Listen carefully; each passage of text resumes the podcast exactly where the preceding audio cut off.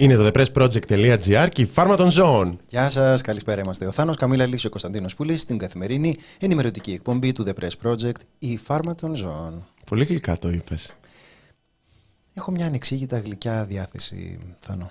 Εντελώς ε, ατέριαστη με την εποχή. Νομίζω ότι πάντα έχεις αυτή τη γλυκιά διάθεση. Το πρώτο, τα, το... τα πρώτα 30 δευτερόλεπτα. ναι, συχνά τέλος πάντων. Τα υπόλοιπα είναι προσωπείο. Είναι το image σου που θες να δείχνεις έτσι απόμακρος, θέλω, θέλω, μουντρούχος, Τώρα που το λες, ναι. κοινικός. Ναι, ναι, και κρύβω όλη αυτή την ε, φυσική αγαθότητα, την αυθόρμητη αγαθότητα που έχω και τα κρύβω όλα αυτά με ένα προσωπείο απόμακρο. Λοιπόν, τώρα που λέω για την ε, φυσική αγαθότητα και το απόμακρο προσωπείο, επειδή πρέπει να ξεκινάμε με τα νέα μας, έτσι δεν είναι Θάνο; Ναι. Δεν είναι ειδήσεις εδώ πέρα, να ξεκινάμε τα ταρατατζούμ, ταρατατζούμ, επίσκεψη πρωθυπουργού. Είναι... Έπονται τα νέα της χώρας. Ναι, ναι, ναι, ναι. Πρώτα είναι τα νέα τα δικά μας και μετά είναι τα νέα της χώρας. Θα μάθετε μετά για, για τη χώρα πώς πάει. Πρώτα πρέπει να. Όχι καλά. Να πούμε. Ναι, εδώ τα λέμε τι να μάθετε, δηλαδή λες και έχετε καμιά έκπληξη. Πρέπει πρώτα να σας πούμε πώς τα περάσαμε. Πήγαμε χθες να διασκεδάσουμε. Mm-hmm. Ε; Ναι. Πήγαμε στα μπουζούκια. Περίπου. Τέλος πάντων, το αντίστοιχο δικό μας, ρε παιδί μου, δεν πηγαμε στα μπουζούκια, αλλά ήταν η συναυλία ενός ε, ε, υπαλλήλου του The Press Project, εργα... ενό εργαζόμενου στο ραδιόφωνο του The Press Project. Που δεν έκανε εκπομπή χθες. Αυτό ήθελα να πω, εκεί ήθελα να, μείνω, εκεί ήθελα να μείνω κι εγώ. Ότι ε, Υπάρχει γενικά μια χαλαρότητα εδώ πέρα. Σε κάποιες περιπτώσεις, ένας εργαζόμενος μπορεί να πει κάτι συμβαίνει, ξέρω εγώ, κάτι εξαιρετικό.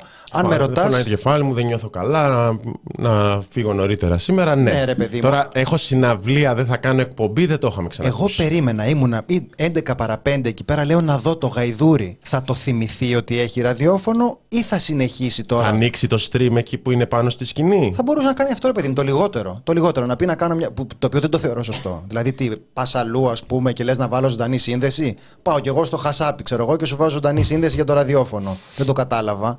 Κανονικά έπρεπε να είναι στη δουλειά του. Τέλος πάντων, δεν θέλω να, δεν θέλω να σας ε, παιδεύω με τα δικά μας τα, τα εσωτερικά. Ε, δεν μου φάνηκε σωστό που δεν έκανε την, ε, την εκπομπή του χθες. Και ήμασταν όλοι εκεί πέρα για να περιμένουμε.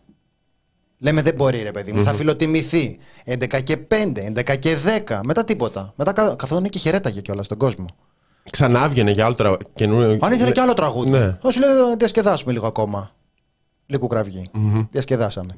Λοιπόν, ε, κοιτάξτε τι έγινε σε αυτή, την, ε, σε αυτή τη συναυλία, σε αυτό, το, σε αυτό το live. Ήταν πολύ ωραία, ήταν πάρα πολύ όμορφα. Είχε πολύ κόσμο.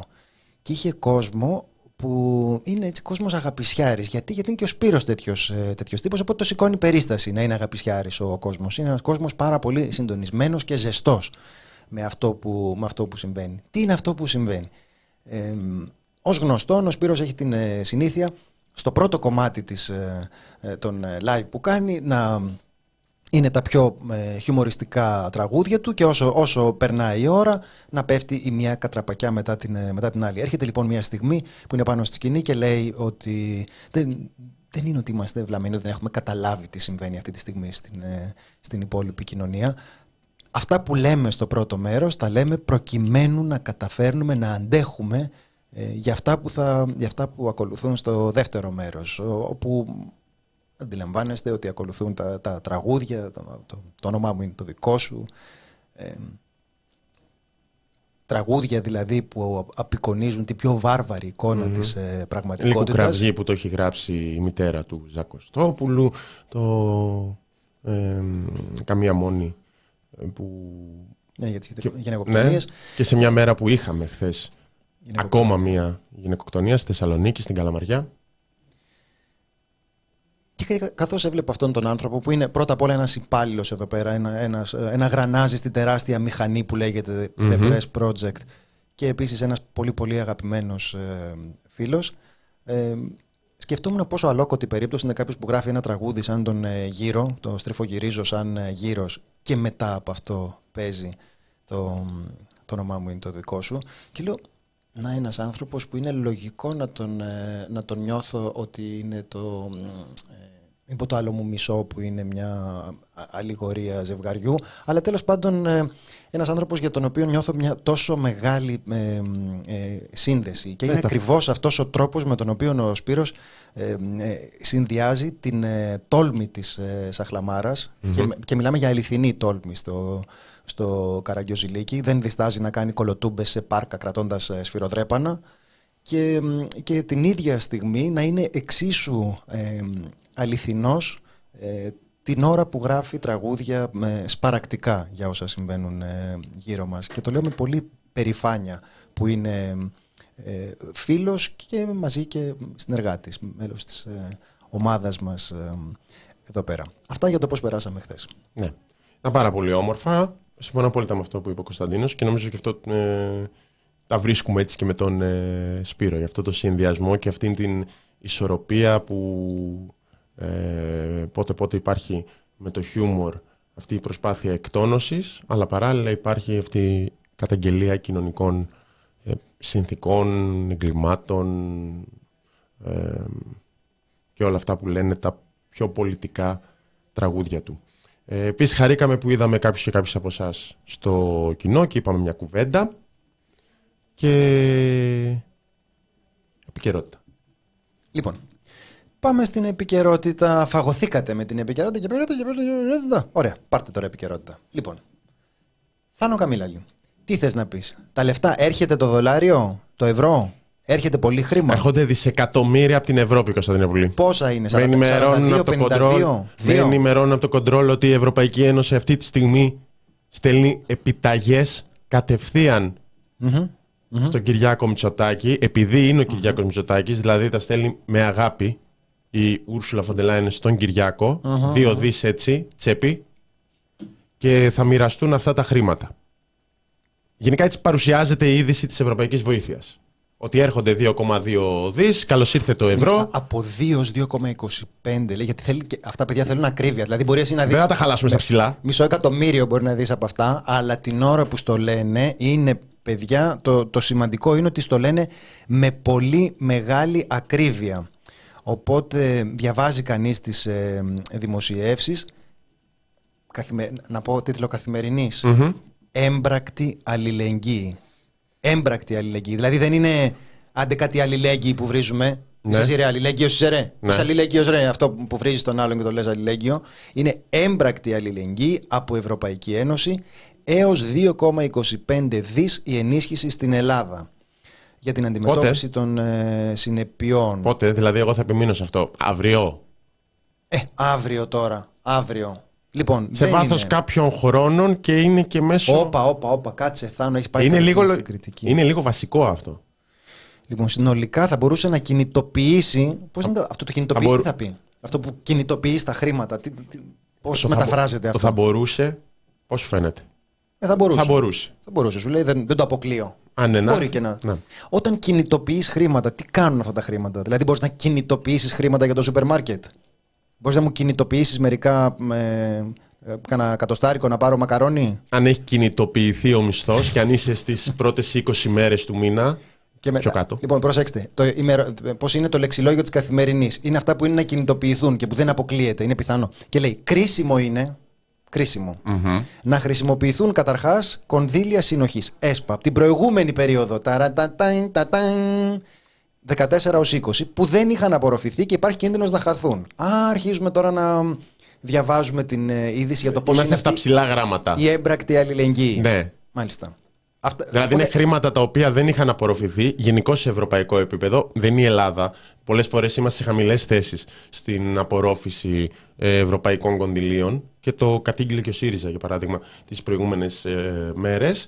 Αλλά γενικότερα είναι λεφτά τα οποία υπήρχαν εκεί και μοιράζονται σε κράτη-μέλη. Δεν είναι κάποιο είδους έξτρα βοήθεια. Είναι κάτι το οποίο θα μπορούσαμε να το έχουμε διεκδικήσει και να το έχουμε πάρει και χωρίς την, ε, Πάντως την δεν, καταστροφή. δεν, νομίζω, δεν νομίζω τώρα ότι σε μια κυβέρνηση σαν την ε, κυβέρνηση της Νέας Δημοκρατίας θα μπορούσε ποτέ κανείς να διανοηθεί ότι υπάρχει ολιγορίας ως προς την απορροφητικότητα των ε, προγραμμάτων. Δεν νομίζω να υπάρχουν τέτοιες καταγγελίες και από το εσωτερικό της Νέας Δημοκρατίας Και από υπουργό. και από υπουργό της Νέας Δημοκρατίας. Παιδιά, είναι φοβερή αυτή. Είναι φοβερή. Δηλαδή, Ε, έχουν Δεν έχουν πολύ αλληλεγγύη οι Κωνσταντίνοι αυτοί. Θα φτάσουμε. Είναι αναλληλέγγυοι. Δηλαδή, είναι, ναι, γιατί όταν έρθουν τα δύσκολα δίνουν ένας στον άλλον. Αυτά είναι τα ωραία. Τέλος πάντων, λοιπόν, σύμφωνα και με την, ε, την Ευσύν, που το έχει στο πρώτο σέλιδο, ε, αλλά και όπως προκύπτει, όταν διαβάζω στα ψηλά γράμματα, ε, αυτά που θα έρθουν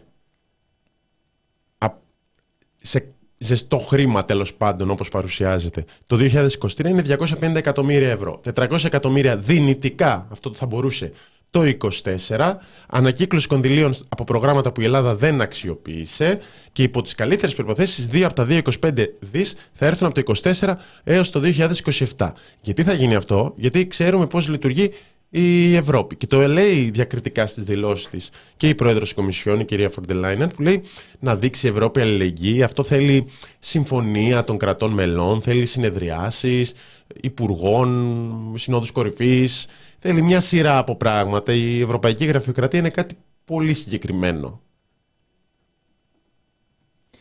Ε, θα εξετάσουν λέει τα παραπάνω για τα επιλέξιμα χρηματοδοτικά εργαλεία. Ε, είναι, θα φτιαχτεί μια κοινή ομάδα εργασίας, μια task force. Μια task force. Θα, θα ξεκινήσει άμεσα τη λειτουργία, λέει.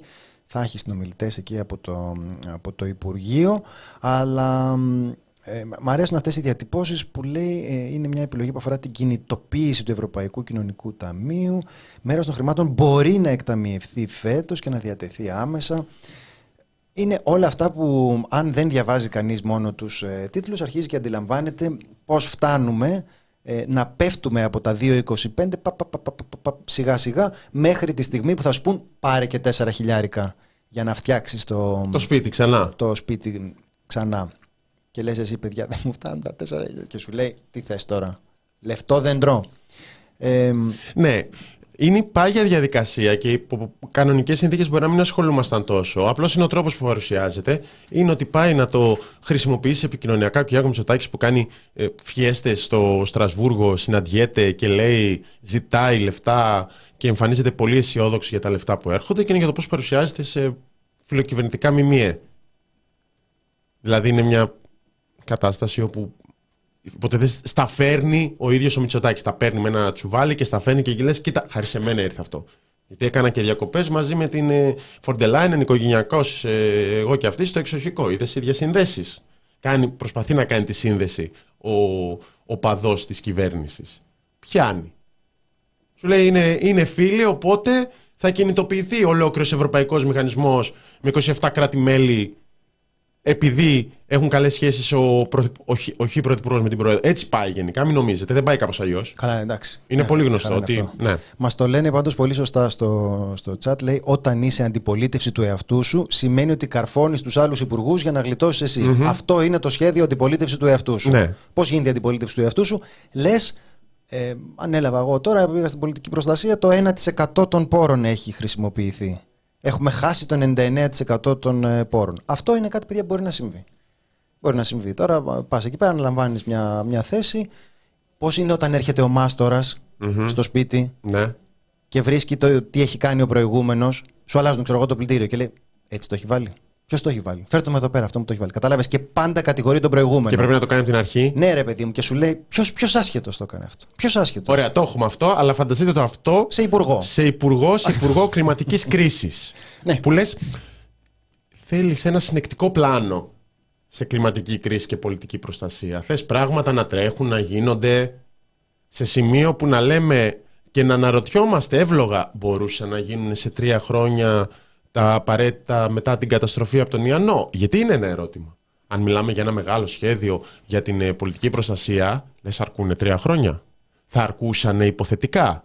Και βγαίνει ο Υπουργός, δίνει συνέντευξη ο Βασίλης Κικίλιας και επειδή υπάρχουν οι διαρροές που τον παρουσιάζουν να τον παρετούνε, να τον παρετεί ο Μητσοτάκης, βγήκε και πρώτα απ' όλα μας ενημέρωσε ότι δεν φυγομαχεί. Έχουμε το βίντεο; Να δούμε λίγο, να δούμε λίγο Κικίλια, γιατί αν υπάρχουν μερικά πρότυπα από τα οποία μπορούν να εμπνευστούν οι νέοι άνθρωποι, είναι αυτοί οι αθλητές της ζωής όμως Θάνο. Είναι ένας μπασκετμπολίστας του πολιτικού στίβου. Πάμε να δούμε Βασίλη και Κίλια. Ακούστε κύριε Χάζη Νικολάου, εγώ δεν έχω μάθει να φύγω μαχώ. Δεν φυγομάχησα το 2014 ως Υπουργός Προστασίας του Πολίτη και μέχρι τις εκλογές. Σίγουρα δεν φυγομάχησα ως Υπουργός Υγείας διαχειριζόμενο την πανδημία και μέχρι να ολοκληρωθεί το πρόγραμμα εμβολιασμού. Και βέβαια τώρα στις μεγαλύτερες πλημμύρε και πυρκαγιές που έχει βιώσει η χώρα για δεκαετίες, τουλάχιστον για δεκαετίες. Φυσικά, ο διορισμός και η σύνθεση της κυβέρνησης είναι αποκλειστικό προνόμιο του κ. Πρωθυπουργού. Αυτό είναι πάρα πολύ ωραίο επιχείρημα. Όποια καταστροφή και να γίνει και να είσαι εσύ υπουργός. Δηλαδή το παρουσιάζεις ανάποδα. Δεν σου λένε παρετήσου για την ευθυξία όπως είναι το σύνηθες. Ο παρετών. Σου λένε, σου λένε ο Μπαλάσκας ήταν ο παρετών, ε. Σι, παρετών. Σι. Ναι, σι. Ε, παρετών. Ε, ναι. Ναι, δεν σου λένε ότι. Δεν, δεν είναι το επιχείρημα παρετήσου για λόγους ευτυχία ότι συνέβη ενώ είσαι εσύ πολιτικός προϊστάμενος. Που εγώ θα το δώσω ότι δεν είναι τρεις μήνες. Δεν έχει όλη την ευθύνη στην πολιτική προστασία ο Κικίλια. Θα το Περίμενε. δούμε αυτό στη συνέχεια. Περίμενε, Θάνο. Ο Κικίλιας όμως είχε τη φαϊνή ιδέα να αναφέρει και τις προηγούμενες επιτυχίες. Ναι, πανδημία. πανδημία μεγάλη επιτυχία. Ναι. Μεγάλη επιτυχία. Θυμάστε, παιδιά, που δεν εγκατέλειψε τη μάχη στην πανδημία ο Κικίλιας; Θυμάστε. Το μόνο που μας έχει μείνει με τον Κικίλια ήταν που είχε μείνει ακούρευτος κάποια περίοδο. Αυτό εκεί στην ε, καραντίνα που είχε αρχίσει και φουντώνει το μαλλί, για το οποίο έχω κατανόηση γιατί και εμένα μεγαλώνει προς τα έξω το μαλλί. Δεν με- Και δεν εμένα. μεγαλώνει. Και σένα. Ναι, φουντώνει. Έλα ρε. Πάει. Θες να αφήσουμε τα μαλλιά μας κάποια στιγμή α- ακούρευτα για κανένα χρόνο να δούμε τι θα γίνει; Θα μας βάζουν στο ραδιόφωνο, θα βάζουν τη μια εικόνα δίπλα στην άλλη. Θα είναι ε, ενδιαφέρον πιστεύω για τον κόσμο. Θα είναι τα ακουστικά εδώ. Πάνω. θα δυσκολεύονται να παρακολουθήσουν λίγο το τι θα λέμε άμα κοιτάνε πολύ το μαλλί. ναι. Τέλος πάντων, είναι πολύ ωραίο επιχείρημα. Θέλω να πω το ότι δικό αυτό μου. μας, ε, αυτό μας έμεινε. Για να μην νομίζετε ότι χάνω την, ε, ε, το- τον ερμό σε σχέση με το φαινόμενο Κικίλια. Έμεινε κυρίως αυτό με το μαλλί. Γιατί ο Κικίλιας είχε εξαφανιστεί. Και διότι η διαχείριση της ε, πανδημίας ήταν σκανδαλωδώς αποτυχημένη. Μην κοιτάτε τώρα που δεν έχουμε δημοσιογραφία που να το λέει αυτό. Που εγώ θεωρώ ότι είναι το μεγαλύτερο δημοσιογραφικό σκάνδαλο της εποχής. Είναι περισσότερο από οτιδήποτε άλλο, περισσότερο από τις υποκλοπές. Το μεγαλύτερο δημοσιογραφικό σκάνδαλο είναι η αποσιώπηση της αποτυχίας στη διαχείριση της πανδημίας. Αυτό είναι το μεγαλύτερο δημοσιογραφικό σκάνδαλο. Γιατί είναι σκάνδαλο χιλιάδων νεκρών. Οπότε ο Είναι ένα Κικίλιας- τεράστιο fake news η διαχείριση της πανδημίας που έχει μείνει. Ακριβώς. Γιατί υπήρχε όλη αυτή η υπερπροβολή της επιτυχίας στο πρώτο κύμα, που όντως ήμασταν καλύτερα. Ποτέ κανείς δεν είπε ότι δεν τα κάναμε καλά, δεν, είπε, δεν είπαμε ψέματα για το πρώτο κύμα. Ότι κλείσαν τα πάντα. Και την ώρα και σταδιακά ανεβαίναμε στους αριθμούς των νεκρών κατά αναλογία πληθυσμού, φτάσαμε στις πρώτες θέσεις της Ευρώπης, την ώρα που δεν ασχολούμασταν με την πανδημία, την ώρα που κούραζε η συζήτηση για την πανδημία, την ώρα που αποφεύγονταν η συζήτηση για την πανδημία γιατί είχαμε ανοίξει και τελικά κοιτάζοντας όλη εκείνη την περίοδο, αντικειμενικά βάσει αριθμών, η διαχείριση ήταν κάκιστη. Να Ποιος δούμε ήταν λίγο- υπουργός που το λέει και με καμάρι, ο Βασίλης Κικίλιας. Θάνο, να, να, πάμε λίγο στα, να πάμε λίγο στα δικά μου, αν μου επιτρέπεις. Αν μπορώ από το control να δω λίγο τα σχόλια. Υπάρχει ένα σχόλιο που θα ήθελα να, να διαβάσω από τα δικά μου ενδιαφέροντα και τον τελικό κυπέλου με την ΑΕΚ που το πήρε έναντι του Παναθηναϊκού με τελευταία άμυνα κικίλια στον Μποντίρογκα. Μποντίρογκα, το τονίζετε αυτό. ή- Ε, Μποντίρο- τονίζονται και στα δύο. Αυτό θα το Μποντιρόγκα. πετύχαινες. Ε, Και τα δύο λέγονται. Μποντίρογκα, c'est toi. Oh, Όχι, Μποντίρογκα. είναι, είναι Σέρβος. Α, είναι Σέρβος. λοιπόν, ε, και αυτή είναι μια σημαντική διάσταση που δεν ήθελα να παραβλέψω, αλλά το βασικό που θέλω να πω είναι ότι ο Κικίλιας είναι καταστροφή από όπου και αν έχει περάσει. Είναι ένας υπουργός ο οποίος ήταν απολύτως απόν στην, ε, ε, σε όλη τη διαχείριση της πανδημίας. Είναι ελάχιστες οι, οι παρουσίες του και οι δημόσιες παρεμβάσεις του. Είναι κάτι που το θυμόμαστε πάρα πολύ καλά, ότι όλη η επικοινωνιακή διαχείριση της πανδημίας είχε περάσει στα χέρια άλλων και όχι του Κικίλια, ο οποίος ήταν εξαφανισμένος και ο συνολικός απολογισμός από την διαχείριση της πανδημίας είναι προφανώς συντριπτικά αρνητικός. Ο ίδιος δεν διστάζει να την επικαλείται γιατί σου λέει εντάξει τώρα τόσοι, τόσοι δημοσιογράφοι το έχουν πει ότι τα πήγα μια χαρά γιατί να μην το πω κι εγώ και θεωρεί φυγομαχία το να αφήσει το πόστο του. Αυτό όπως είπες και εσύ ε, Θάνο το θέμα είναι ότι ισχύει πάντοτε και παντού. Πάντα μπορεί να πει κανείς κορόιδε με να φυγομαχήσω. Δεν υπάρχει όριο. Δηλαδή Γιατί και, να φυγομαχήσω; και να πήγαινες να κάνει, να κάνει ο χι υπουργός στον εμπριστή. Δηλαδή να έχει τόσο άμεση βοήθεια στις πυρκαγιές π.χ. Μετά μπορεί να πει Θα φυγομαχήσω. Δεν υπάρχει όριο σε αυτό. Αυτό θέλω να πω. Το οτιδήποτε να κάνεις είναι πολύ ωραίο επιχείρημα. Και εδώ το ξαναλέω. Δεν έχει όλη την ευθύνη ο Κικίλιας. Ε, προσπαθούμε να είμαστε και δίκαιοι και πάει όλος και θυμίζει την πανδημία. Ε, Μεγάλη, μη. μεγάλη έμπνευση αυτή. Δεν είπε όμως μόνο αυτό. Αν μπορούμε να δούμε, ε, παρακαλώ τον ε, Τα άλλα είναι πιο Βασίλη το σημαντικά. Μύτικα. Τα άλλα είναι πιο σημαντικά. Λοιπόν, παρακαλώ τον Βασίλη το Μύτικα να δούμε το επόμενο βίντεο για το 1% όπως λέγαμε τότε με το Occupy Wall Street. Όμως θα ήθελα να ξεχαρίσω και κάτι άλλο. Αυτό είναι μέρος της δουλειάς. Το κύριο μέρος της δουλειάς ενός πολιτικού, πολιτικού προϊστάμενου ενός Υπουργείου, είναι να μπορέσει να σχεδιάσει και γι' αυτό αναβαθμίστηκε από Γενική Γραμματεία σε Υπουργείο πριν από δυόμιση χρόνια, να σχεδιάσει τις πολιτικές έτσι ώστε να μπορέσει να προστατεύσει για το αύριο και το μέλλον. Έχω ήδη κινήσει, κύριε Χατζή Νικολάου, με τους συνεργάτες μου, αυτόν τον σχεδιασμό και αυτήν την υλοποίηση. Δηλαδή, στις δυνατότητες που δίνουν νέες τεχνολογίες, στις δυνατότητες που δίνει η πρόληψη και η ετοιμότητα την αξιοποίηση του προγράμματος Αιγής. Μου συγχωρείτε, το πρόγραμμα Αιγής αυτή τη στιγμή έχει απορρόφηση 1%. Όχι ρε παιδιά. Όχι ρε παιδιά τώρα. Όχι ρε παιδιά. Με το που σκουραίνουν τα πράγματα τώρα είναι δυνατόν ο Δημοκράτης να χτυπάει Να του νεοδημοκράτη. φεκάει. Όχι ρε παιδιά. Εμείς έχουμε, σας έχουμε τόσο ψηλά. Δηλαδή λέμε ότι α, αυτοί οι άνθρωποι ενώνουν την Ελλάδα. Αυτό σκεφτόμαστε. Σκεφτόμαστε επειδή εμείς στην Ελλάδα μας ό- όπου θα είναι εμένα, όπου και να μου γρατζουνίσεις βγάζω Ελλάδα. Ελλάδα από τις φλέβες μου. Δεν ξέρω και εσύ αν έχεις το ίδιο, αν έχεις γρατζουνιστεί ποτέ και βγάζεις Ελλάδα. Ναι. Ναι, λοιπόν. Γιατί όχι; Και σκεφτόμαστε ότι οι νεοδημοκράτες είναι αυτοί που ενώνουν αυτή τη χώρα. Έτσι το, έτσι το Αυτό σκεφτόμαστε. είναι το ένα που σκεφτόμαστε με τη μία. Το δεύτερο είναι ότι αυτή η κυβέρνηση που θέσπισε και έφερε στις ζωές μας, τις δύσμυρες, αυτό το επιτελικό κράτος είναι καλοκουρδισμένη μηχανή. Δηλαδή βλέπεις Πώς το κάνουν αυτό, ρε; ανά πάσα στιγμή- και υπάρχουν και κάποιες αριθμίες που διορθώνονται. Και το είπαμε λίγο και χθες, είναι μια προσπάθεια του Πρωθυπουργού να φανεί ότι παίρνει κεφάλια και να, θυσιαστεί, να θυσιαστούν οι υπουργοί στο, ηγε- για το χτίσιμο του ηγετικού του προφίλ. Είναι, αυτό είναι όντως το ηγετικό προφίλ του Μητσοτάκη, είναι όντως σαν το γεφύρι της Άρτα. Δηλαδή το προσπαθούν να το χτίσουν, γίνεται η καταστροφή, πέφτει το ηγετικό προφίλ, μετά θυσιάζουμε κάποιους να ξαναχτιστεί. Ποιον θέλετε, διώχνουμε. Τον, ε, τον Κοντολέοντα να τον διώξουμε. Τον Ανιψιό, Γενικό Γραμματέα της Κυβέρνησης, να τον διώξουμε. Τον Βαρβιτσιώτη να τον διώξουμε. Τον Μηταράκη να τον διώξουμε. Και να, θα μπορούσα πάλι, γιατί είμαι πολύ σκαλές μου σήμερα, ο- να, να πω μπράβο. μπράβο διορθώνονται οι αριθμίες. Αλλά ποιον φέρνεις ξανά στην κυβέρνηση, το Στυλιανίδη που τον κατηγορεί τώρα ο Κικίλιας ουσιαστικά για την απορροφητικότητα του προγράμματος Αιγής.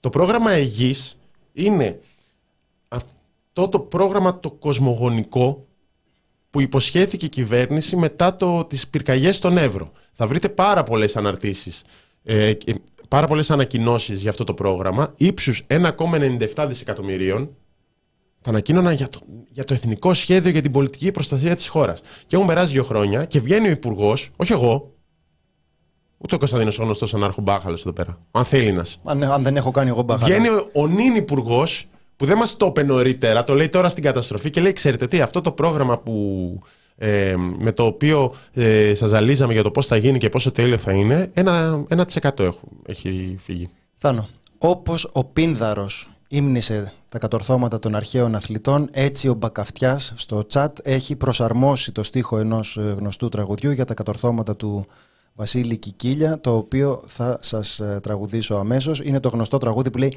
«Θα φύγω μαχήσω, κι ύστερα εγώ, κι ύστερα εγώ, πώς θα συνεχίσω».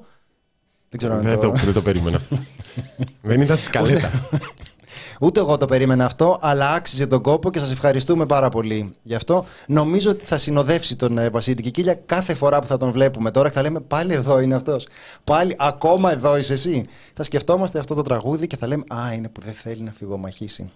Μη φυγομαχήσεις, εντάξει, ό,τι νομίζεις. Λοιπόν, Θάνο, ε, θέλεις να προσθέσεις ε, κάτι... Α, εγώ θα έλεγα, ε, αφού το είπαμε, αυτό το κομμάτι που αφορά την ε, καταπληκτική οικονομική διαχείριση που κάνει η κυβέρνησή μας και όπου αναρωτιέσαι, εδώ πέρα είναι ένα ζήτημα απ- απλώς ε, διαχειριστικής ανικανότητας; Όχι. Δηλαδή είναι τόσο ντουγάνια οι άλλοι που δεν, ε, δεν μπορούν να κάνουν το ένα και μοναδικό πράγμα το οποίο δεν έχει σχέση με την πολιτική. Είναι ζήτημα διαχειριστικής επάρκειας. Όπως τα έλεγε και ο Κασελάκης, ενός καλού μάνατζερ. Οκ. Ε, ταράν, τατάν, πώς τα πετάω έτσι, πώς συνδέω το ένα θέμα με το άλλο. Λοιπόν, ε, μπορεί να είναι αυτό, μπορεί να είναι ότι είναι πράγματα από τα οποία δεν μπορούν να φάνε τώρα και οπότε σου λέει τι, τι να τα κάνεις αυτά δεν χρειάζεται, αλλά τέλος πάντων όντως υπάρχει, φαίνεται και ένα ζήτημα χαμηλής απορροφητικότητας. Πολύ χαμηλής. Ε, ε, εξοργιστικά χαμηλής. Ε, μαζί με αυτό φαίνεται ότι έχουμε και κάποια αναζήτηση ευθυνών, ε, Θάνο, από την, από την εισαγγελία για τους ε, τοπικούς άρχοντες εκείνους οι οποίοι μας έχουν συνηθίσει κυρίως να μας κατηγορούν και να μας κυνηγάνε. Δηλαδή εκείνη την ώρα που έχει βγει ο άλλος με τη γαλότσα και κυνηγάει τους βολιώτες και λέει που δεν πιστεύω να βγει κανένας έξω τι σας έχω πει εγώ δεν σας έχω πει να μην βγείτε εκείνη την ώρα πετάγεται τώρα η εισαγγελία και λέει μήπως δεν έχεις κάνει αυτά που έπρεπε ε, ναι, έχουμε την παραγγελία από την εισαγγελία του Αρίου Πάγου, την κυρία Αδηλίνη, ε, για να διερευνηθούν μόνο σε επίπεδο τοπικής αυτοδιοίκησης το, τι, το αν και το τι αντιπλημμυρικά, τι μέτρα λήφθησαν στις, ε, στις περιφέρειες από τους αρμόδιους περιφέρειες, στις περιφέρειες που έχουν χτυπηθεί από, την, ε, από τις πλημμύρες. Ειδικά, και υπάρχει και αναφορά, μετά την κακοκαιρία του Ιαννού το 2020 σε επίπεδο πρόληψη ή τη εκτέλεση αντιπλημμυρικών έργων. Και ποια ακριβώς μέτρα έλαβαν μετά την ακριβή πρόβλεψη της έκτασης του, φαινο... του φαινομένου Ντάνιελ από την Εθνική Μετεωρολογική Υπηρεσία, προκειμένου να αποφευθούν ή τουλάχιστον να μειωθούν οι επιπτώσεις του και κυρίως να προστατευτούν οι ζωές των συμπολιτών. Να ερευνηθεί επίσης, ζητάει η εισαγγελία του Αριπάγου, το ακριβές ύψος των διατεθέντων για αντιπλημμυρικά έργα ποσών από την περιφέρεια Θεσσαλίας και τους Δήμους Βόλου και Καρδίτσας την τριετία 2020-2023. Είναι πάντα καλές αυτές οι παρεμβάσεις. Το ζήτημα είναι πάντα το που καταλήγουν και το πόσο προχωράει η έρευνα. Γιατί συχνά διαβάζουμε για εισαγγελική παρέμβαση για το τάδε, για το δεύτερο και το τρίτο. Απλώς όταν ολοκληρώνονται αυτά υπάρχει λιγότερο ενδιαφέρον για για το τι έχει συμβεί. Και προφανώς, όταν έχεις μια τέτοιου είδους καταστροφή που επηρεάζει σε βαθμό που δεν έχουμε κατανοήσει την πορεία της χώρας, είναι δύσκολο να κατανοήσεις σε, σε τροφές, σε αγροτικές καλλιέργειες, σε περιουσίες που χάθηκαν, το πόσο θα επηρεάσει αυτό που συνέβη στη Θεσσαλία και το πόσο ζωτική σημασία είναι η Θεσσαλία για τη χώρα. είναι κάτι το οποίο αξίζει να το, να έχει το ενδιαφέρον της δημοσιότητας και στη συνέχεια για να μάθουμε τι συνέβη. Όχι τίποτα άλλο. Να διαβάσω τα να, διαβάσει, να, δια, να ενημερωθεί και ο κύριος Αγοραστός π.χ. που δεν ήξερε τον ακριβή αριθμό για να πάει να το καταθέσει στον εισαγγελέα π.χ. Είναι μια καλή ευκαιρία. Λοιπόν, ε, η διερεύνηση από τους εισαγγελείς όσον αφορά στου ε, αυτοδιοικητικούς παράγοντες αφορά τα εξής. Ποια ακριβώς μέτρα έλαβαν; Θες να το διαβάσεις; Ναι, ναι, ναι. Να δεις ένα ερώτημα τώρα. Τι μέτρα έλαβαν; Περιφερειάρχη Θεσσαλία, αρμόδιοι χωρικοί αντιπεριάρχε Μαγνησίας, Καρτίτσα, Τρικάλων, Λάρισα, θεματικός αντιπεριφερειάρχης κλιματικής κρίση. Έχουμε τέτοιον.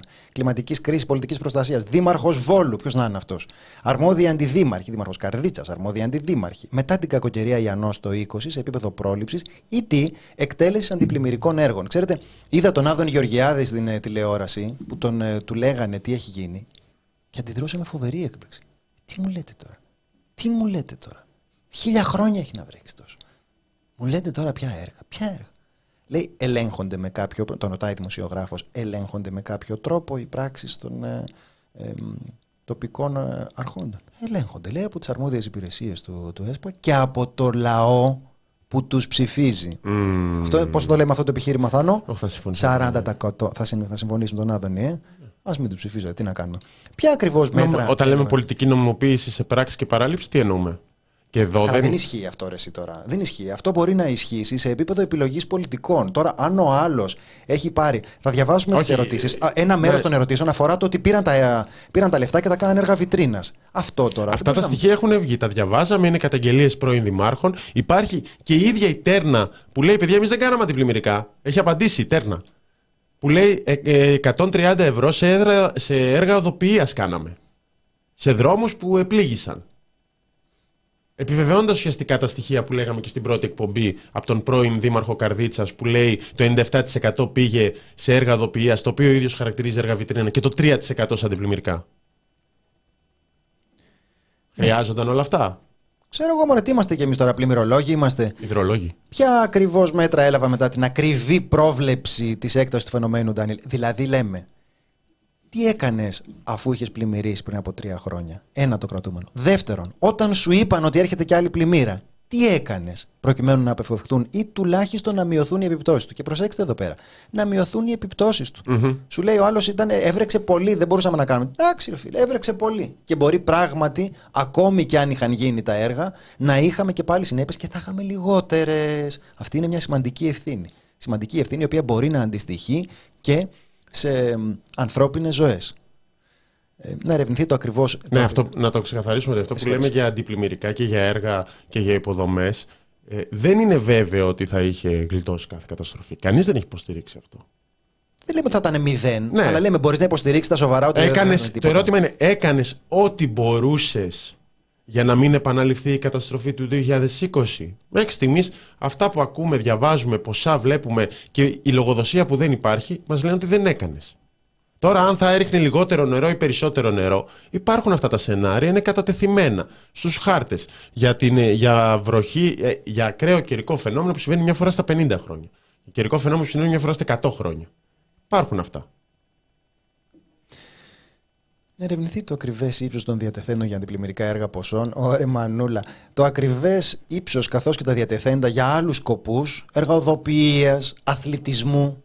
Ο αθλητισμός, παιδιά, είναι πολύ σημαντικός. Ό,τι λεφτά δίνεται για αθλητισμό, πεταμένα πάνε. Ή για επικοινωνία. Πολύ σημαντικό και Α, αυτό. τα 2,3 για την περιφέρεια. Και λίγα είναι. Και λίγα είναι. Αν η κατασκευή των, Θεσσαλονίκη. των αντιπλημμυρικών έργων ήταν σύμφωνη με τους κανόνες της τέχνης και της επιστήμης, όπως για παράδειγμα γέφυρα χυμάρου ξύρια στον Αλμυρό Μαγνησίας κτλ., αν αληθεύουν οι καταγγελίες ότι η περιφέρεια Θεσσαλίας Δήμος Καρδίτσα προχώρησαν σε παρέμβαση στο φράγμα του ποταμού Καράμπαλη, ε, τα έργα που έγιναν από την περιφέρεια Θεσσαλίας και Δήμους Καρδίτσα και Βόλου μετά τον Ιαννό, αν ήταν ενταγμένα σε συνολική μελέτη που να τα συνδέει προς το σκοπό της ολικής αντιμετώπισης του προβλήματος. Λοιπόν, Δηλαδή, αυτό που θέλουμε να πούμε είναι ότι υπάρχει μια κουβέντα που αφορά εντελώς συγκεκριμένες χειροπιαστές ευθύνες για τις οποίες είναι γελίο να κάνουμε το κορόιδο λέγοντας έβρεξε πολύ. Δεν λέει κανείς ότι ε, θα ήταν μηδενικές οι συνέπειες, μπορεί πράγματι να υπήρχαν κάποιες συνέπειες. Είναι το κυβερνητικό επιχείρημα που με τόση ανέδεια διατυπώνει ο Άδωνης Γεωργιάδης ότι θα ήταν αδιάφορο αν θα έχει υλοποιηθεί το 1, 3, 5, 50 ή 100% των έργων σε σχέση με τις ε, συνέπειες της ε, πλημμύρας. Αυτό λέμε. Αυτό λέει ο Υπουργός. Γιατί άμα είναι έτσι, άμα αυτό ισχυρίζεται, παιδιά, μην τα πάμε να πετάξουμε τα λεφτά μας τώρα. Α τα κάνουμε σοκολάτες. Αν το, κυ- αν το κυβερνητικό επιχείρημα αυτή τη στιγμή είναι ότι είναι αδιάφορο ότι δεν είχαν υλοποιηθεί αυτά τα έργα, μην τα υλοποιήσετε τώρα. Α πάει ο Άδωνης Γεωργιάδης να τους σταματήσει.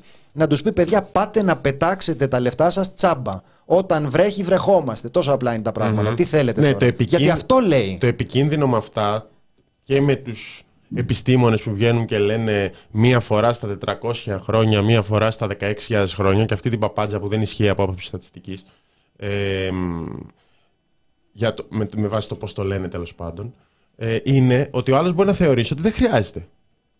Έβρεξε την προηγούμενη εβδομάδα ξανά α, σε 100 χρόνια. Γιατί να κάνω, γιατί να ζητήσω έργα για κάτι που θα γίνει σε 100 χρόνια, που έχουμε σίγουρο ότι θα γίνει σε 100 χρόνια. Αυτό περνάει στον κόσμο λέγοντας ότι ήταν ένα πρωτοφανές φαινόμενο που σημαίνει μία φορά σε χίλια χρόνια. Δεν ισχύει. Έχεις κάθε χρόνο πιθανότητες να συμβεί. Η κλιματική κρίση για την οποία έχουμε αυτό το Υπουργείο δύο χρόνων που δεν έκανε τίποτα και έχουμε ξανά τον Υπουργό στο Υπουργικό Συμβούλιο. Η κλιματική κρίση αυξάνει αυτές τις, ε, αυτές τις πιθανότητες. Μας, ε, μας ρωτάει κάποιος ε, φίλος και είναι από τα σχόλια που θέλω να απαντήσω. Ρε παλικάρια ολοκλάψα. Εσείς τι κάνατε στη ζωή σας εκτός από το να κρίνετε τους άλλους; Θάνο θες να ξεκινήσεις εσύ ή μπορώ να πω εγώ τι έχω κάνει στη ζωή μου; Πες εσύ. Λοιπόν, καταρχάς, εγώ έχω ε, στηρίξει σκούπα στην ε, μύτη μου και πιάτο στην άκρη. Μπράβο. Αυτό δεν, το, έχω- δεν μπορώ να το κάνω για πολλή ώρα, αλλά μπορώ, να το, αλλά μπορώ να το κάνω και έχω φτάσει στα τρία μπαλάκια παίζω με πολύ μεγάλη άνεση. Τα τέσσερα είναι πιο, είναι πιο δύσκολο, το κάνω κάπως ε, μ, σπασμωδικά. Και υπήρξε περίοδος, αυτό δεν μπορώ να το κάνω τώρα, δεν είμαι σε πολύ φόρμα, αλλά υπήρξε περίοδος που έδαινα το κορδόνι μου με το ένα χέρι. Δεν ξέρω Θάνο αν έχεις δοκιμάσει ποτέ, από, από Όχι, επιτεύγματα δεν το έχω αν έχεις. δοκιμάσει. Δεν έχει, δεν έχει δοκιμάσει ο Θάνος Καμίλαλης. Αλλά τέλος πάντων θέλω να πω ότι δεν είμαστε άνθρωποι που τα λέμε τυχαία αυτά. Είμαστε άνθρωποι που έχουν δοκιμαστεί στο κοινωνικό στίβο, έχουν να επιδείξουν κάποια ε, επιτεύγματα στην ε, δημόσια ζωή και γι' αυτό αυτό μας δίνει και το δικαίωμα να ασκούμε κριτική στην ε, κυβέρνηση. Και σας ευχαριστούμε πάρα πολύ που μας δώσατε την ευκαιρία να το Δεν θέσουμε. θέλουμε να χαλάμε γενικά τη ζαχαρένια κανενός με την κλάψα και τη μιζέρια Όχι μας. αλλήμον. Αυτή είναι καλοπαίρετη κριτική. Εμείς Ναι. με τον Κικίλια είμαστε. Ναι. Απλώς θέλουμε, αν μας ακούει. Να γίνει ακόμα καλύτερος. Αυτό. Πώς είναι, αν, αν μπορεί να γίνει. Πώς έλεγε ο Μητσοτάκης, και τώρα πάλι θα το γυρίσω στην κλα... Πώς έλεγε ο Μητσοτάκης χθες στη Δαδιά, πρέ... δεν τα καταφέραμε για Όπα. ακόμα μια χρονιά. Για Όχι, πέμπτη ρε, χρονιά. Κυριακό. Έλα, ρε, δεν Κυριακό τα τώρα. καταφέραμε όπως θα θέλαμε να προστατεύσουμε το δάσος που μας κάηκε και πέρσι. Ναι, Και εντάξει. ξανακάει και φέτος. Εντάξει, ρε παιδί μου. Αλλά είμαστε έντιμοι, το λέμε και σκοπός μας είναι να γινόμαστε καλύτεροι. Το οποίο είναι πολύ ωραίο να το ακούσει από κυβέρνηση που, μπαίνει- που πλησιάζει πέμπτο χρόνο. Ο αναμάρτητος πρώτος στο λίθο μπαλέτο. Μας γράφει εδώ πέρα ο Πέτρος Πέτρος Νικολάου. Αν μπορούσε να τα κάνεις, θα κονόμαγες στο TikTok. Βίντεο με μπαλάκια έχω κάνει, αν θες να ξέρεις. Μμ. Κονομάω στο YouTube. Τι, τι θες τώρα. Λοιπόν, ε, α, αυτό με το ανά 16.000 χρόνια. Παιδιά, είναι γνωστό. Α, καταρχάς υπάρχουν μετρήσεις. Δηλαδή είναι αυτές, ε, έχουν αυτά τα ηλεκτρονικά τα, ε, τους, ε, τους ε, αισθητήρες που ευτυχώς τους είχαν τοποθετήσει εκεί εδώ και 16.000 χρόνια οπότε υπάρχουν ε, ακριβείς μετρήσεις και από λογοτεχνικές πηγές. Αυτό, αυτό βάζει και νόε μέσα. Δηλαδή αυτό, Α, ναι. Αυτό βάζει την, Ναι, ναι, την ναι. πλημμύρα του, Έχουμε σε πάπυρο τα σχετικά. ε, του ΝΟΕ και υπάρχουν Σε- και οι, σε με- πέτρα, υπάρχουν μάλλον, και οι το πάπυρο. μετρήσεις. Το ναι. κάνω πάπυρο. Υπάρχουν, και οι, υπάρχουν και οι μετρήσεις και σας ευχαριστούμε που το, ε, που το έχετε θέσει και αυτό το ζήτημα. Δεν θα κλείνουμε, λέει. Δεν θα κρίνουμε αυτούς που μας βουλιάζουν, τους αποκτηνωμένους και παντελείς να διαλύσουν τη χώρα. Εντάξει ρε παιδιά, τώρα λίγη ψυχραιμία. Λίγη ψυχραιμία. Δε- Λοιπόν, ακούστε να δείτε τώρα. Θα ασκούμε κριτική στην κυβέρνηση, αλλά επειδή δεν υπάρχει και η αντιπολίτευση, χρειάζεται να το κάνουμε αυτό με μια ευγένεια. Εντάξει, επειδή ουσιαστικά εμείς είμαστε η αντιπολίτευση, έχουμε αναλάβει ένα ρόλο ιονή θεσμικό αυτή τη στιγμή. Ο- ο- Φαίνεται δηλαδή, το επίπεδό μας. ναι, ρε παιδί μου, και ο Θάνος και εγώ, ο, ο Βασίλης, η ζωή εδώ πέρα, όσοι είμαστε στο στούντιο, το κάνουμε με μια λεπτότητα που ανταποκρίνεται στο, ε, στο βάρος του θεσμικού μας ρόλου. Λοιπόν, ε, έχω κάνει και βίντεο με παπάκια. Πού το πας το βίντεο με τα παπάκια; Λοιπόν, Να Θάνο. Κλείνοντας το θέμα με τις πλημμύρε, όπου έχουμε πολλά επιμέρους ζητήματα, την ώρα που ακόμα προφανώς προσπαθούμε να βγάλουμε άκρη από όλα αυτά που δεν έχουν γίνει τα τελευταία 4-5 χρόνια με αυτή την κυβέρνηση και τους μπλε περιφερειάρχες. Μην ξεχάσουμε, όλη η Ελλάδα είναι μπλε. Όλη η Ελλάδα. Πανηγυρισμοί του 2019. Και μπορεί να παραμείνει μπλε. Να ξέρουμε. Γιατί, υπάρχουν, γιατί υπάρχει και αυτή η ευθύνη. Ε, μ, να πούμε ότι κάποια πράγματα δεν αλλάζουν, κάποια πράγματα είναι ίδια με αυτά που λέγαμε χθες. Το ένα δυστυχώς είναι ότι για δεύτερη σερή μέρα η, η ελληνική αστυνομία επιτέθηκε σε διαμαρτυρία στη Λάρισα, σε πλημμυροπαθείς. Αν μπορούμε να δούμε ένα σχετικό βίντεο για να αναρωτηθούμε για το αν θα υπάρξει προκαταρκτική εξέταση και για αυτό. Θάνο, επειδή σε αυτό το βίντεο ε, ακούγονται σκληρά λόγια και δεν θέλουμε να το αφήσουμε, αν μπορούμε να αφήσουμε ανοιχτό τον ήχο για να τραγουδήσουμε κάτι. Ας, μπορείς να τραγουδήσεις μετά.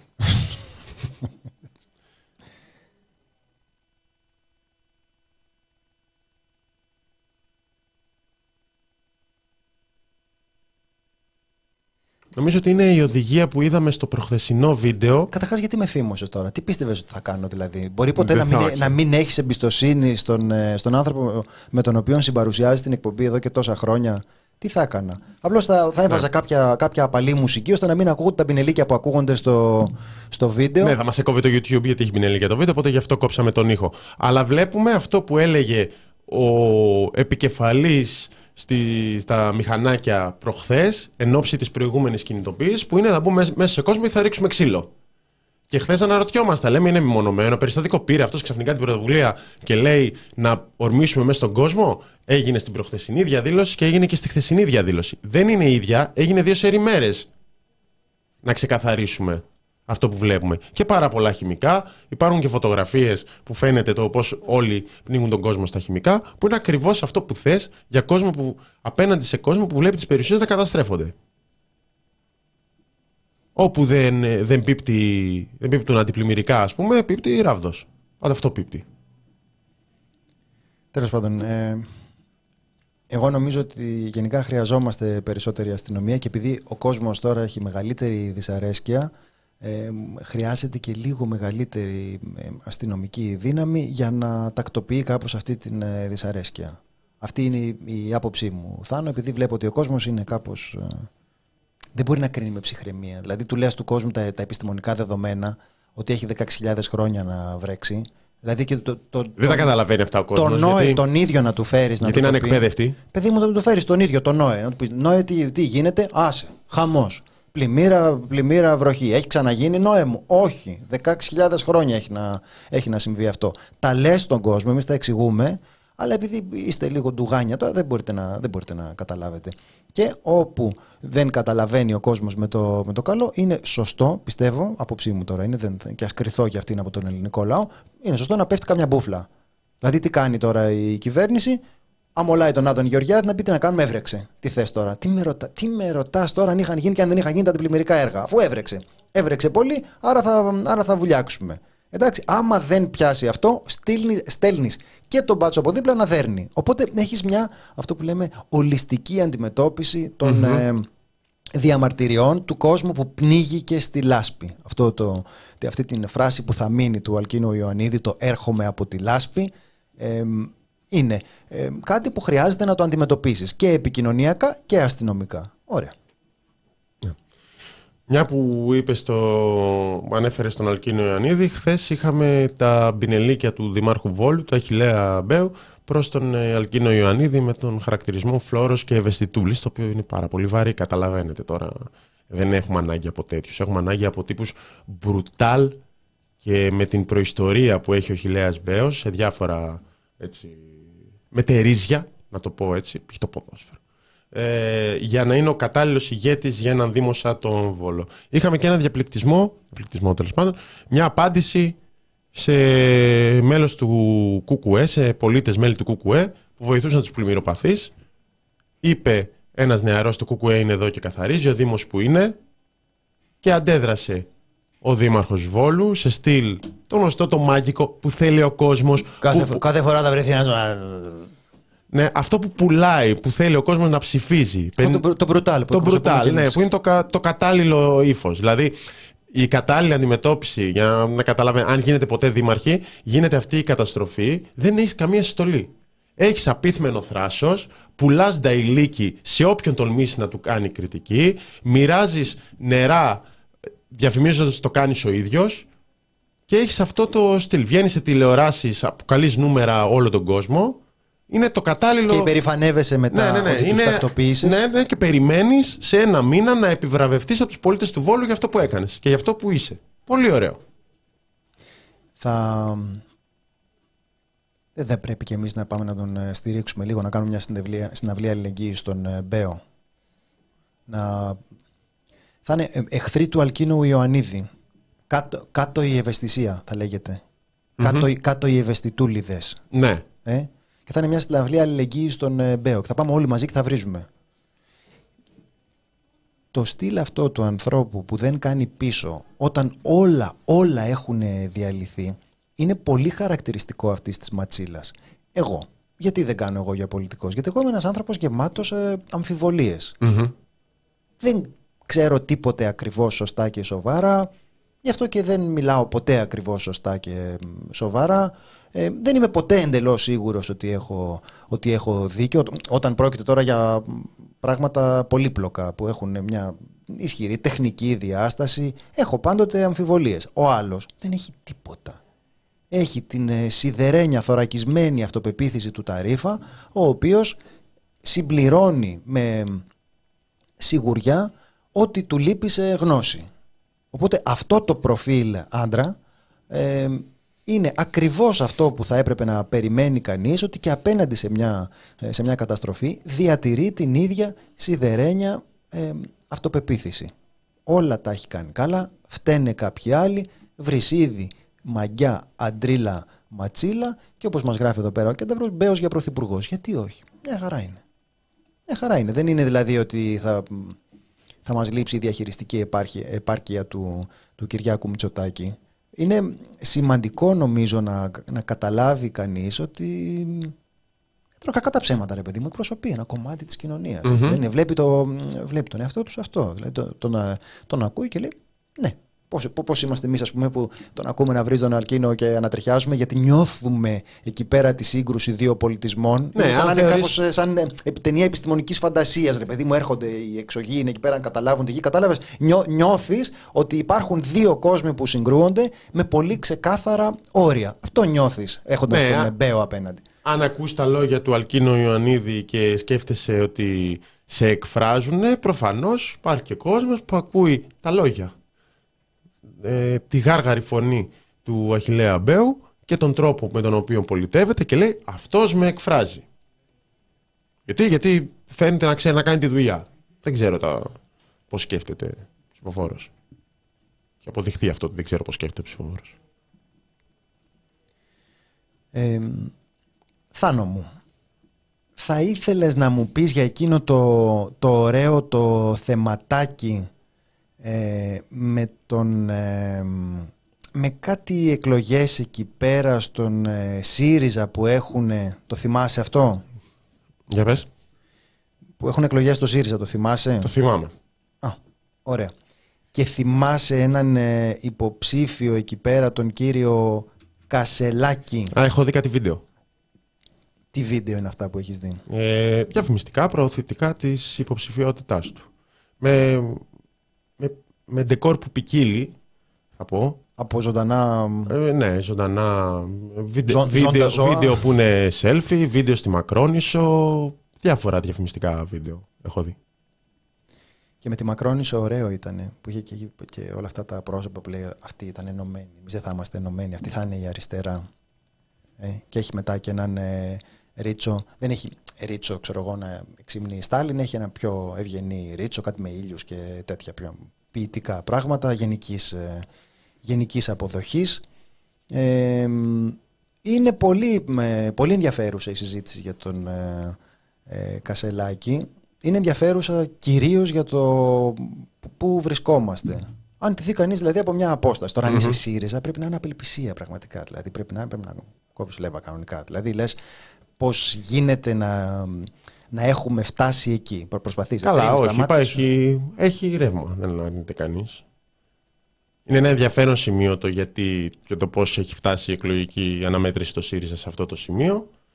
Ε, και είναι και λίγα αυτά που μπορούμε να πούμε. Δηλαδή, θα το πάρω απλοϊκά για την υποψηφιότητα και όλο αυτό και όλη αυτή τη συζήτηση με τον Καζέλα και θα πω πώς το είδα εγώ έτσι. Α, πώς πέρασα τις διακοπές μου. Είναι σε αυτή την ενότητα. Πώς πέρασε, Θάνο, δεν μας είπες; Ναι, όχι, τι έγινε. Είναι στα... Κάποια στιγμή είδα το βίντεο της, ε, της υποψηφιότητας. Και... Το σκέφτηκες να το ψηφίσεις, είπες ναι, ναι, αυτοί είναι οι άνθρωποι. Γενικά δεν συμμετέχω στις εκλογές για αρχηγό στο ΣΥΡΙΖΑ. Όχι, ρε παιδί μου, αλλά μπορεί, μπορεί να τον βλέπεις. Πώς βλέπεις τον Biden, ξέρω εγώ, και λες: Κρίμα, δεν είμαι στις ΗΠΑ. Αν ήμουν εκεί, θα, ψήφι, θα ψήφιζα Biden. Θα ψήφιζα, ναι. όπως, τα λέει τώρα ο Κασελάκης, τα λέει για τον Biden, ότι έχει αριστερές ε, ευαισθησίες. Ε, μπορεί να ένιωθες αυτό. Να ένιωθες ότι πολύ ναι. κρίμα. Πολύ. Ναι, α, αντιμετωπίζω την υποψηφιότητα με μια καχυποψία, θα πω πολύ απλά. Δεν, μπορώ απλό, δεν μπορώ να πω ακριβώς που βασίζεται. Είναι αυτό το επικοινωνιακό και παράλληλα από πίσω απροετοίμαστο, όπως φάνηκε συνέντευξη με το Χαρίτο. Δηλαδή βλέπουμε ένα, νιώθω ότι βλέπουμε ένα προσωπείο και επίσης μπορεί να φανεί πάρα πολύ μικρό, αλλά ας πούμε στην υποψηφιότητα είχε μια σειρά από πραγματάκια που λίγο ξενίζουν. Με τη μία, με, την πρώτη, με, το, με το πρώτο βίντεο. Π.χ. όταν διεκδικείς την υποψηφιότητα της αξιωματικής την αρχηγία της αξιωματικής αντιπολίτευσης, ο Κυριάκο Μητσοτάκης είναι ο κληρονόμος που πρέπει να ιτηθεί. Ο κληρονόμος της εξουσίας. Όταν έχεις κομματικές εκλογές στη Νέα Δημοκρατία, είναι ο κατάλληλος για τη Νέα Δημοκρατία. Έχει προσπαθήσει κάπως να τα μπαλώσει. Έχει προσπαθήσει και έχει πει ότι αλλιώς είναι η ομογένεια και τότε απλώς διεκδικούσε το χρήσμα. Τότε δεν ήταν κληρονόμος, τότε δεν τον λέγανε Μητσοτάκη. Οπότε όταν μου ξεκινά. Ήταν χαμηλά ο πύχης και δεν φταίω εγώ που είναι χαμηλά ο πύχης. Εντάξει, δεν ήταν. Έκανα με τον Άδωνη Γεωργιά. Δεν, δεν μαζεύεται τώρα. Δεν μαζεύεται. μαζεύεται δεν μαζεύεται. Ε, και το λέω, θα πει κάποιος. Είναι πολύ μικρό ζήτημα. Ναι, αλλά γίνεται στο πρώτο μήνυμα της υποψηφιότητας. Οπότε κατευθείαν εγώ νιώθω ότι μου λες ψέματα εκεί πέρα. Μου λες ένα μικρό ψεματάκι. Ε, Κάτι, μα κάνω ένα μικρό έχεις μετακινηθεί ψεματάκι. λίγο. Ποιος δεν έχει πει ένα μικρό Εντάξει, ψεματάκι; οπότε γι' αυτό κάπως εντείνεται αυτή η καχυποψία. Δεν θα, θα πω βέβαια ότι οι θέσεις που αναφέρονται στο πρόγραμμα, γενικά μία προς μία, πολύ σωστές είναι. Δεν- Δεν έχουμε να πούμε κάτι. Στο, στην κατάσταση που είμαστε τώρα, εντάξει, διαχωρισμός κράτου-εκκλησία. Ναι. Άσε με Πώς ρε, θα- Θάνο, το πώς θα διαχωρισμό γίνει; κράτους εκκλησίας που βγήκε και είπε στη συνέντευξη τώρα που κάνει ακόμα τις προσευχές που του λέει η γιαγιά του. Παράτα με με τη γιαγιά σου τώρα. Θες να σου πω για τη γιαγιά σου. Ποιες προσευχές σου λέει η γιαγιά σου και τις κάνεις ακόμα; Αφού είναι- Φαντάζεσαι τώρα τον κασελάκι να προσεύχεται, να κάθεται γονατιστός στο κρεβάτι εκεί πέρα και να κάνει και τα χεράκια έτσι το βράδυ και να λέει την προσευχή που του λέει η γιαγιά του και βγήκε να μας πει στην τηλεόραση ότι λέει την προσευχή που του λέει η γιαγιά του. Και αυτό το λέει επειδή θέλει το διαχωρισμό κράτους και εκκλησίας. Τι έλεγες; Θέλω να πω ότι αν εξετάσεις τη θέση μία προς μία, προφανώς θα συμφωνήσει με πάρα πολλές. Όπως και, με τον άλλον υπ- και με τον άλλον υποψηφίων. Α πούμε, Α, μπορεί... μπορεί. υποψήφιος τώρα. πφ, με συγχύσεις. Περίμενε. παρακαλώ, υπάρχουν Όπως άλλοι και με τις υποψήφοι. θέσεις της Φυσαχτσιόγλου ή του Ευκλήδη Τσακαλώτου. Πού θα συμφωνήσουμε Αλλά με το την θέμα Αξιόγλου είναι- και του Τσεκαλώτο. Εννοώ στο ότι. ε, Καλά, εντάξει, και, στο, και αν διαβάζεις το πρόγραμμα του ΣΥΡΙΖΑ, σε πολλά θα έλεγες. Αυτό είναι σωστό. Το θέμα είναι ποιος θα κληθεί να τα κάνει. Εγκαταλείπω, εγκαταλείπω. εγκαταλείπω. Ποιος θα κληθεί να τα κάνει. Και για να το κλείσω και να πάρεις το λόγο. Όχι, όχι, δεν είναι. Με- Όπως βλέπεις, είμαι Βλέπω πάρα πολύ διασκεδά- ψύχρεμο. Είμαι βλέπω πολύ ψύχρεμος. διασκεδάζει πάρα πολύ με αυτή τη μετριοπαθή μου τοποθέτηση.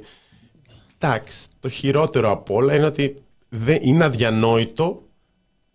Βασικά έχω δύο να πω. Είναι αδιανόητο να βγαίνεις σε συνέντευξη, σε συνέντευξη κανονική, με κανονικό δημοσιογράφο απέναντι και σε ένα απλούστατο ερώτημα που μπορείς να το θέσεις στον οποιονδήποτε. Ποιο θα ήταν το πρώτο πράγμα που θα άλλαζες αν ήσουν πρωθυπουργός, να σου απαντάει ο άλλος ότι θα έδινε αξιοπρέπεια στους στρατι- στρατιώτες μας.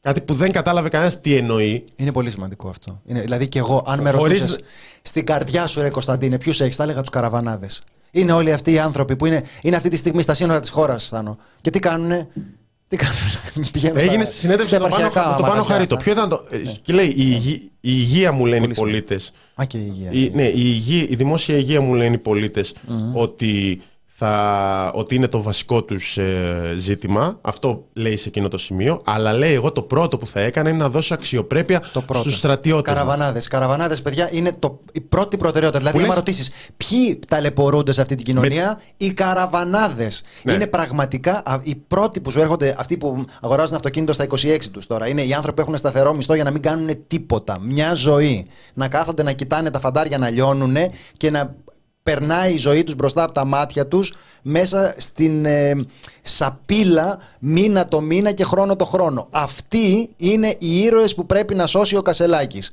Ε, παιδιά, δεν ξέρω, εγώ το θεωρώ χαρακτηριστικό της κατάδειας του ΣΥΡΙΖΑ αυτό το πράγμα. Και ε, συμμερίζομαι μόνο την τροπή των ανθρώπων μέσα στον ΣΥΡΙΖΑ που παρότι είναι στον ΣΥΡΙΖΑ διατηρούν ε, ευαισθησίες ε, ε, αριστερές που πρέπει να παρακολουθήσουν αυτή την ε, κουβέντα. Καλή, καλή στιγμή του Κασελάκη ήταν, δηλαδή αυτά που έχει πει για τα ιδιωτικά πανεπιστήμια όσο αφιετή, σε μένα δεν με, δεν δεν με αγγίζουν. Μου άρεσε μόνο το κομμάτι με τις μπαλωθιές. Αυτό που, που θα ήθελα να το. Μπορείς να με αποθαρρύνεις συνεχώς, Ρε Θάνο, με αυτή την έκφραση, την, ε, την επικριτική. Τι είναι αυτό το πράγμα, ρε παιδί μου; Έχω μισή εκπομπή, ό,τι θέλω κάνω. Εσύ τα δικά σου θα πεις για, το, για τις θέσεις του που είναι ωραίες και τέτοιες.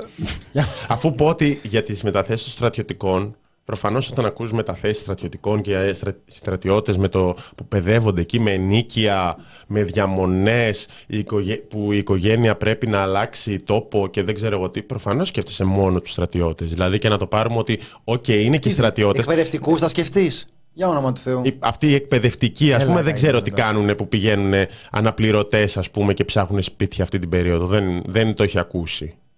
Όχι. Δεν είναι εξίσου φορτισμένο. Δεν οι, άλλοι, είναι. οι άλλοι συνδέονται με όλα αυτά που λέει ότι στην ομογένεια αγαπάνε την πατρίδα περισσότερο. Ε, Α. βέβαια αγαπάτε την πατρίδα περισσότερο. Λογικό είναι. Γιατί, να σας πω γιατί, παιδιά, την αγαπάτε περισσότερο. Γιατί η απόσταση βοηθάει σε αυτό. Αλλά μ, η απόσταση γενικά ε, δεν, είναι, ε, δεν κάνει πολύ καλό στο κριτήριο. Όπως υποστηρίζει ο κύριος Κασελάκης. Για μένα λοιπόν οι μπαλωθιέ που έριξε όταν ήμουν μικρός είναι το δικό μου σύμβολο ελληνισμού, το οποίο κανείς δεν μπορεί να μου πάρει. Είναι η σπίθα που θα μου αναζωπυρώνει την Ελλάδα μέσα μου, όσο μακριά από την πατρίδα και να είμαι. Οι μπαλωθιέ ενσαρκώνουν στην καρδιά μου τον Ελευθέριο Βενιζέλο, τη Λασκαρίνα Μπουμπουλίνα, τον Μιλτιάδη. Τι μπαλωτιέ έριχνε ο Μιλτία.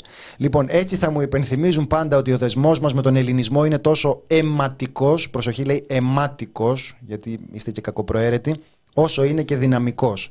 Είναι και μπαλωθιές ζωής. Αυτό θα το έβαζα για τίτλο εγώ. Το Κασελάκης. Μπαλωθιές ζωής. Ζωής του ελληνισμού μέσα μας. Και δεν είναι οι νεανικές αμαρτίες τώρα από ένα άρθρο περασμένης περασμένης εποχής. Είναι ότι πραγματικά. Έχει τώρα στις προτάσεις του εκεί πέρα, αυτές παρέσουν στο Θάνο κιόλας, που λέει να, να πληρώνουν για τα. Ε, είναι το, η μπλε καρτέλα, αν μπορεί ο Βασίλης Μήτικα να μας δείξει την ε, μπλε καρτέλα σύγκλιτος και φοιτητικοί σύλλογοι θα, θα, θα θεσμοθετούν κυρώσεις για όσους προξενούν φθορές στα πανεπιστήμια. Ναι στις δωρεές και συνεργασίες με ξένα πανεπιστήμια εντός του δημοσίου πανεπιστημίου. Μπράβο. Μπράβο. Να, αυτό, όχι, αυτό είναι πολύ χαρακτηριστικό παράδειγμα. Δηλαδή, εδώ λες, να λέω για το δημόσιο πανεπιστήμιο. Αλλά η θέση σου πιο παλιά ήταν για τα ιδιωτικά η θέση σου, μου λες για τους στρατιώτες πρώτους πρώτους και στις θέσεις σου γράφεις ότι... τι είναι αυτές οι δωρεές και συνεργασίες τώρα; Ναι, Μην και στις θέσεις, τώρα. Όλοι καταλαβαίνουμε τι εννοούμε. Και στις θέσεις σου γράφεις για επαγγελματικό στρατό μόνο και κοινωνική θητεία. Δηλαδή γραπτά φαίνονται καλύτερα έτσι επιγραμματικά. Αυτό θέλω να πω. Φαίνονται μέτρια και γραπτά, ρε Θάνο. Τα, τα λες σαν να είναι καλές οι προτάσεις. Ε, ε, Προφανώς υπάρχει Τώρα μια με Δεν θέλω να υπερασπιστώ, αλλά έχει άλλες που είναι θα Θα ήθελα να μου πεις πόσα πήρες. Δεν έχω, δεν έχω πρόβλημα εγώ με τη διαφθορά. Πιστεύω ότι μας χρειάζεται λίγη. Απλώς θα ήθελα να ξέρω γιατί υπάρχει ένα ποσοστό. Να, να μιλάμε και στον κόσμο ανοιχτά. Επειδή σε αυτά εμείς θέλουμε να έχουμε διαφάνεια στα οικονομικά μας. Για κάθε μίζα που παίρνει κάποιος δημοσιογράφος του The Press Project προκειμένου να υποστηρίζει κάποιον υποψήφιο, υπάρχει ένα ποσοστό που πηγαίνει στο μέσο. Δεν τα παίρνει όλα στην τσέπη. Δηλαδή ο Καμίλα Λύ του λένε πάρε 20.000 ευρώ και τα τσεπώνει και τα 20 έχουμε ένα 2% που πηγαίνει στο, που πηγαίνει στο μέσο. Το οποίο το κάνουμε με αυτές τις υπέροχες εγκαταστάσεις που βλέπετε εδώ πέρα, κυρίως έτσι έχουν Λοιπόν, οπότε θέλω να πω ότι αν δεν έχουμε σταθεί στους υπόλοιπους, γιατί; Ε, δεν είναι τόσο μια. Θα μπορούσαμε να κάνουμε μια συνολική κουβέντα για τους υποψηφίους του ΣΥΡΙΖΑ, θα μπορούσαμε και να τους καλέσουμε. Δεν την παλέψαμε να το κάνουμε αυτό. Ε, ίσως εγώ να ήμουν ο πιο αρνητικός σε, σε αυτή την ε, σκέψη.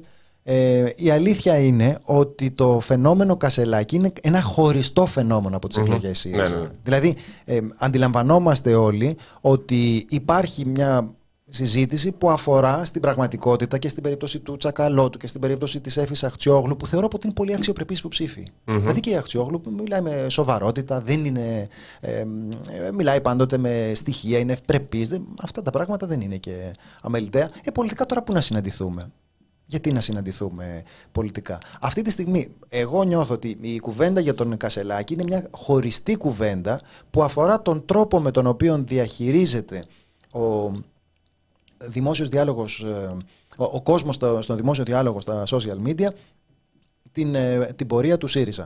Έχεις πολύ δίκιο που έλεγες ότι θα πρέπει να περιμένουμε να δούμε και τι θα γίνει. Να δούμε δηλαδή πώς θα αποτυπωθεί αυτό στις ε, κάλπες. Γιατί δεν είναι πολύ εύκολο να διακρίνεις αυτή τη στιγμή τι από αυτό που συμβαίνει είναι ε, τεχνητή διόγκωση της, ε, του πραγματικού εκτοπίσματος του Κασελάκη και τι είναι όντως μια απήχηση στον κόσμο. Εντάξει, αντικειμενικά είναι ένας υποψήφιος που έρχεται ουρανοκατέβατος. Οπότε γι' αυτό λέω ότι πρέπει να περιμένουμε να έχουμε κάτι για να κρίνουμε. Δηλαδή, κρίνεις προφανώς τοποθετήσεις, τις συνεντεύξεις, τις θέσεις κλπ. Δεν μπορώ να καταλάβω με τίποτα τον φανατισμό που εκφράζεται αυτή τη στιγμή. Δεν μπορώ να καταλάβω την προσωπολατρία που εκφράζεται με τίποτα. Με, με έναν, απέναντι σε έναν άνθρωπο που δεν τον ήξερες τρεις εβδομάδες πριν, δεν θα ήξερες ποιος είναι. Ξαφνικά υπάρχουν πιστοί οπαδοί του, ας πούμε, που τον υπερασπίζονται στα πάντα, κάνοντα, τρώγοντας ήδη τις υποχωρήσεις όπως αυτό που είπε με, τον, ε, με, το, με, με τους στρατιώτες πρώτο θέμα. Δηλαδή αυτό είναι μόνο ανησυχητικό, δεν μπορεί να είναι κάτι καλό. Ε, καλά τώρα. Μα το ρωτάει ο Χαρίτος, προσπαθώ να δω ποια είναι η, η συμμετοχή σας στην πολιτική. Προσπαθώ να βρω ποια είναι η ανάμειξή σας στα πολιτικά πράγματα και αναφέρει την αρθρογραφία του. Μας λέτε τώρα ότι ξεθάβουμε την παλιά αρθρογραφία. Και εδώ που τα λέμε πράγματι, παιδιά, εντάξει, δεν είναι και τόσο παράλογο.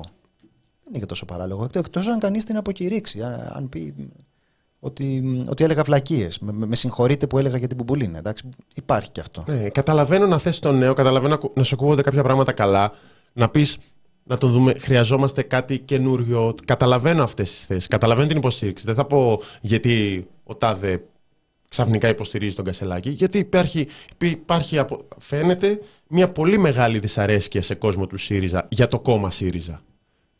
Αλλά παράλληλα δεν μπορώ να δω εύκολα το πώς αυτό θα γεφυρωθεί και μετά. Δηλαδή βγαίνει ο κ. Κασελάκης και λέει, ε, δεν με, λέει σε ένα σημείο, σε ένα βίντεο, δεν με θέλουν οι κομματικές οργανώσεις, έχω μόνο εσάς και, και τέτοια.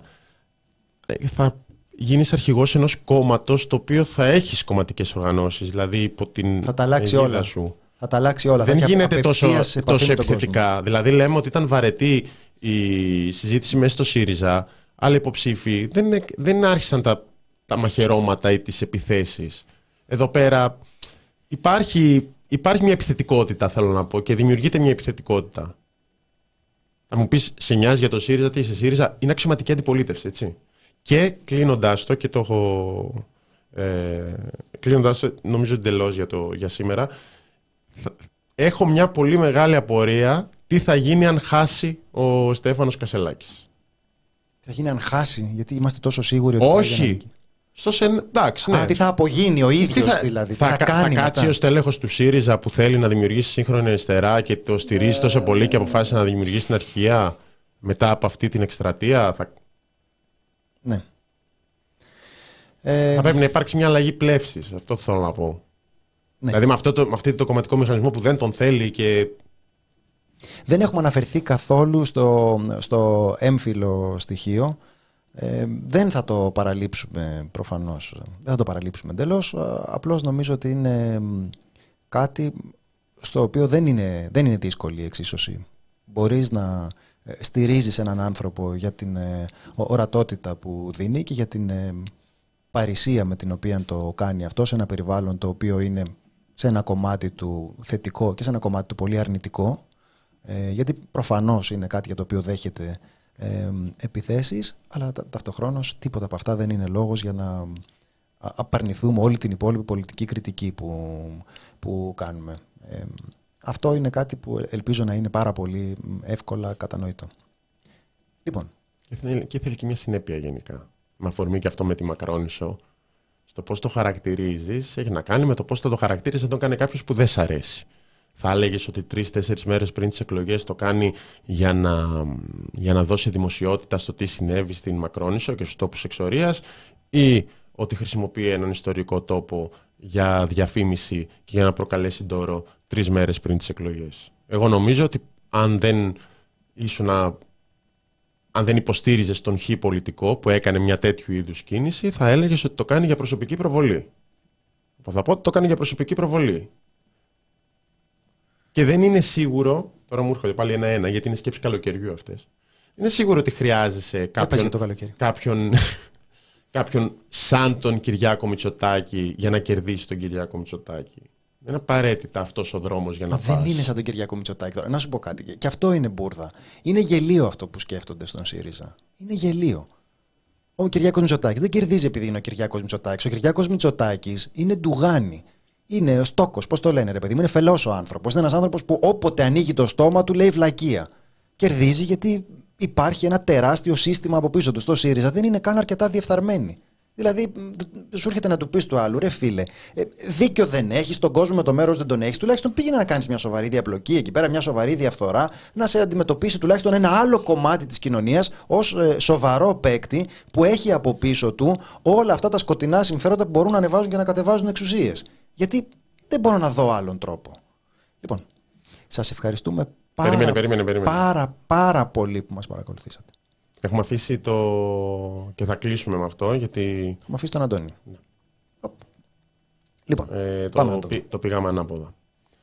Ε, από τις πρώτες ώρες που αρχίσαμε να βλέπουμε το βίντεο, νομίζω ότι η σκέψη σε πολλές και πολλούς ήταν ε, ότι, τον, ότι η συγκεκριμένη, έτσι, το, το προσωπικό του πλοίου είδε έναν άνθρωπο αδύναμο.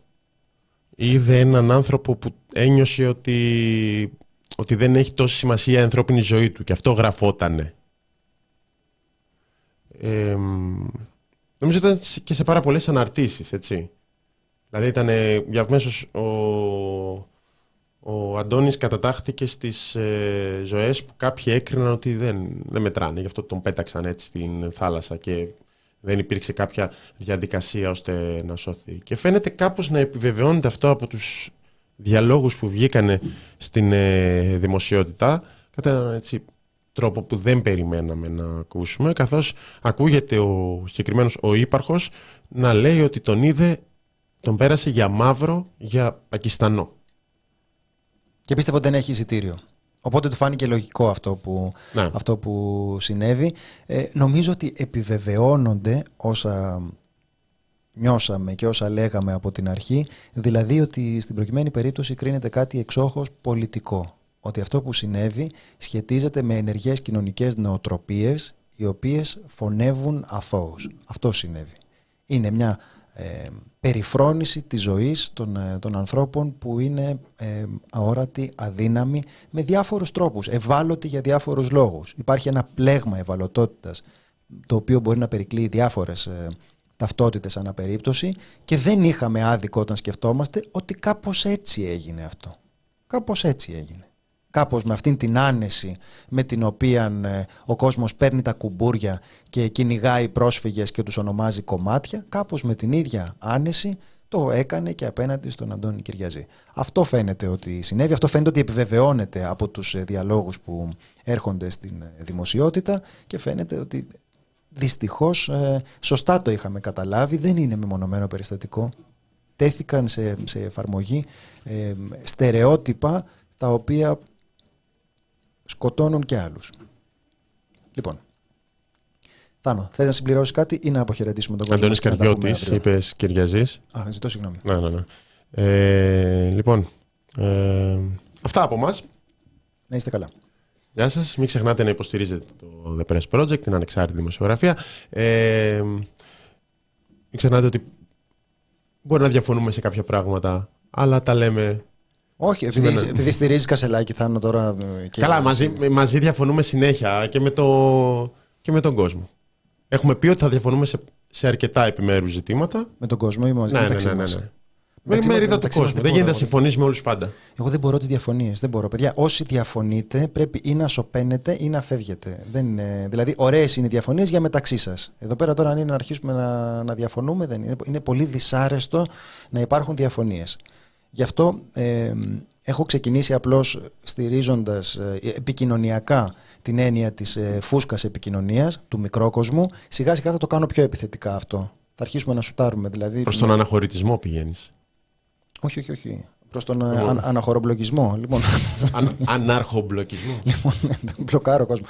Χαρήκαμε, γεια σας. Γεια σας, μην ξεχνάτε να υποστηρίζετε το TPP, την ανεξάρτητη δημοσιογραφία, το link από κάτω και στο κουμπί support και με το super chat. Αύριο πάλι αυτή, πάλι εδώ και, θα το ξεχάσω, Α, σήμερα σήμερα 5 η ώρα. ξεκινάει η εκπομπή Κοινωνία Ώρα Press με την ε, Νεκταρία Ψαράκη, την ε, Γεωργία Κριεμπάρδη και το καινούργιο τους ε, σήμα. Το οποίο μπορείτε να βρείτε στα social του TPP και να το δείτε στις 5 η ώρα. Τα κορίτσια, Θα ξεκι- γίνει τα κορίτσια χαμός. ξεκινάνε στην ώρα τους, οπότε να είστε όλες όλοι όλα εδώ.